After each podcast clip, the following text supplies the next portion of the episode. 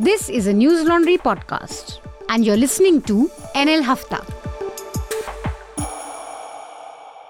अंग्रेज अपना लगान और न्यूज लॉन्ड्री अपना हफ्ता कभी नहीं छोड़ते. I am your host Manisha Pandey. It's been a very momentous week. There's a lot to discuss: politics, culture, religion, society. So we're going to get into that. And I'm going to quickly introduce our guests, do a couple of announcements, read the headlines very quickly. I'm doing everything today, so I'll just quickly do that.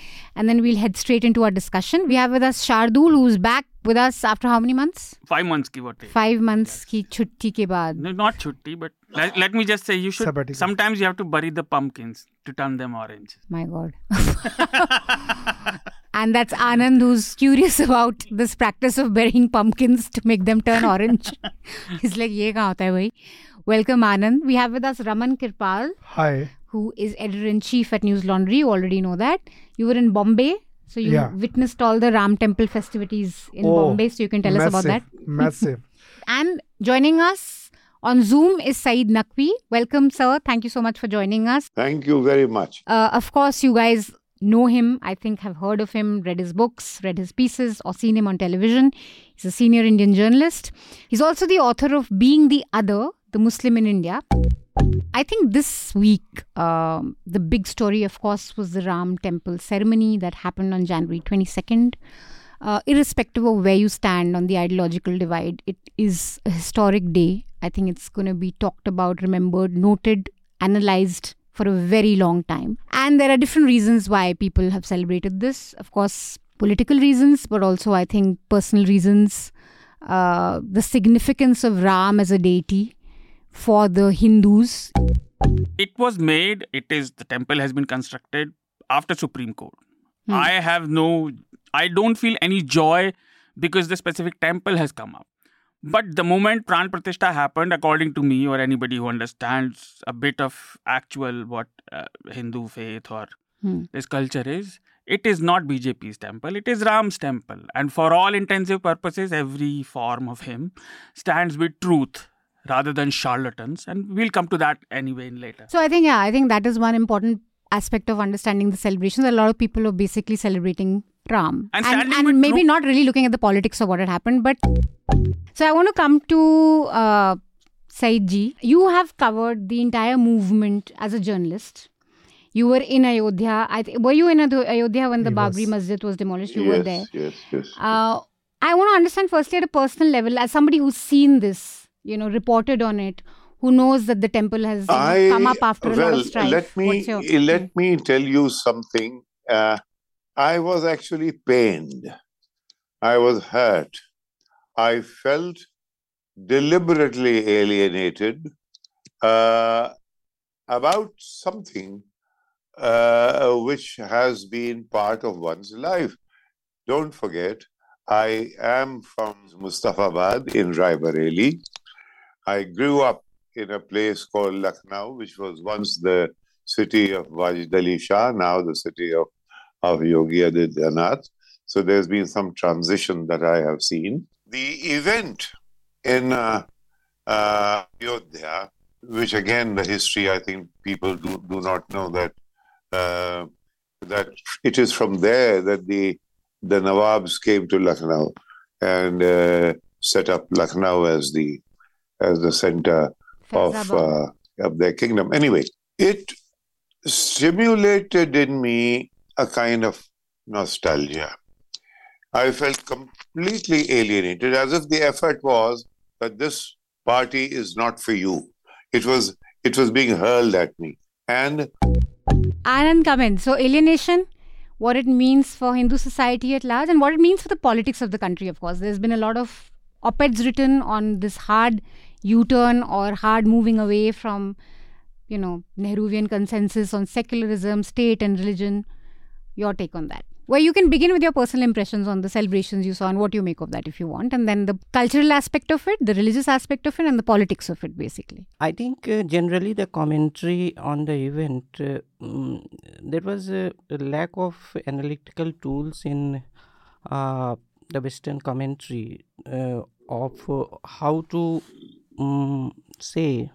decipher the event, and they broadly saw it through their own prism, their own value system, and their own history. And the Indian commentariat, which have borrowed ideas from that ecosystem, also saw it through that prism. The mass response to it was largely organic, and it, to an extent it could have political context, but a lot of upsurge was organic. I see it like this, like the event tugged at civilizational memory. And that memory precedes India's constitutional patriotism. I see very little religion into the entire movement. I see more the politics of it. So this is my reading of it. And yes, it has alienated people. And the Hindu society, like in the past, was not just the Hindus, the rest of the people also from other religions. But now, the way it has been projected, and like Anand said, that it is organic. I don't see that it was so much organic. I think it was very well planned. Like I happen to see in Delhi, and I happen to see in Bombay also, the kind of flags, how the flags came up in each nukkad and in each shop, and the guys who were planting those flags, they were not the common people. They were VHPs. They were, organized RSS. So, and I also saw the shakas. I also saw the morning groups who go out for a walk, and how these people came up with bhagwa clothes and all who gave these clothes to them. So it was very well organized, event which had pure political intentions in 2024 when the Lok Sabha elections are due. So I think that for sure, I think the outdoor campaigning is probably organized RSS, VHP, BJP. But I do agree with one point that Anand makes, that so for example, in my social media, a lot of my friends who are not journalists or who are not at all interested in politics shared Ram ka picture or shared a diya. So I think there was a lot of that also. A lot of people who possibly don't care much about the politics of it. Babri is too far gone, so they're not even, that kind of in tune with what had happened. I think a lot of them were just sharing this, Ram ka temple, Ram ka image, or a Diwali ka, and they weren't even saying like Jai Shri Ram or none of the political sloganing. It was just sharing an image of Ram, which I think they just are doing because they're just people who believe in religion. What you're saying, that, people's astha was touched and they exchanged little diyas on the etc. etc. You give me saturation coverage of the entire media space. I will transform people overnight. That is the magic of the complete and total control of the media. The event, in my opinion, was problematic, but political, because when I call it problematic, I mean, of course, it's political. If there's the it's Prime Minister political. And the Chief Minister and RSS Chief is there. So I will not call it problematic because people interpret it in their own manner, right? According to their faith, or maybe they're just there because they have a faith in Ram, or they've been there, they have not been in part of politics, or they have a business there. Like we saw how media companies increase their ad rates. So everyone is just trying to cash in, and this is a political event. I'll tell you why. This is a project for election. There is no doubt about it. Because otherwise, he wouldn't have done it. This was sort of brought forward. And Mr. Modi ka jo Mahima Mandan ho raha hai, in my opinion, this would be bad. Because this is sort of a fulcrum, and I agree that they may have taken a big lead in these elections. But this is something like this sort of invites challenges, cultural challenges, which he is not ready for.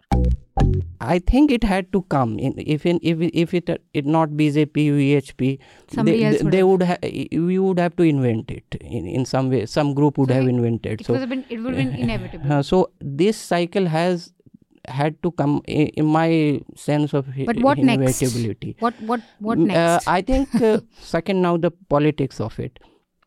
I think that the What we are seeing as a politicization of an electoral campaign through this event is what is an ideological victory for BJP. So when other parties said that he is politicizing it, but he is not taking it as negatively. He meant that I will politicize it. The mandir was opened day before yesterday, and today, if you know, the lead story is Karpuri Thakur, which is our next Bharat Ratna. So ये खेल चल रहा है, और media जब तक control में है, ये चलता रहेगा. हम और आप यहाँ बातें करेंगे, इसकी कोई मानी नहीं है. Okay, so Bharat Ratna is going to be awarded to Karpuri Thakur. Anand, please first give us a very short primer for our listeners who may not know who he is, his importance to Bihar politics, and what does this award mean? Congress is saying it's desperation and Modi government's hypocrisy, and this is also happening at a time where India alliance seems to be a bit shaky.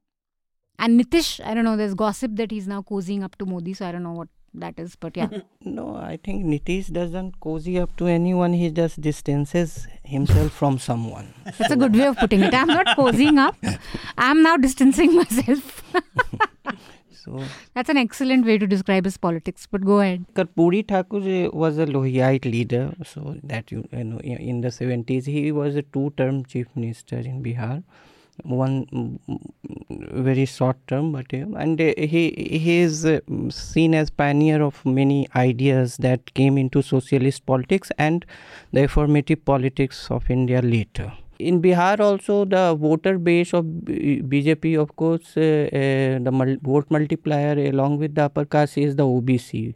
It has a foothold in OBC vote bank and also the Mahadalit vote bank.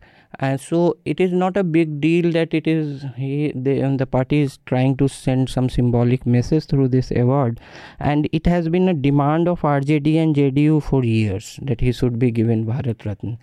So even if it brings, I don't think these symbolic gestures bring much votes, which, who is going to communicate it to, but or if the voting class gives such prominence to such non-tangible factors as one of their leaders getting an award. But bas muft mein itna hi milega.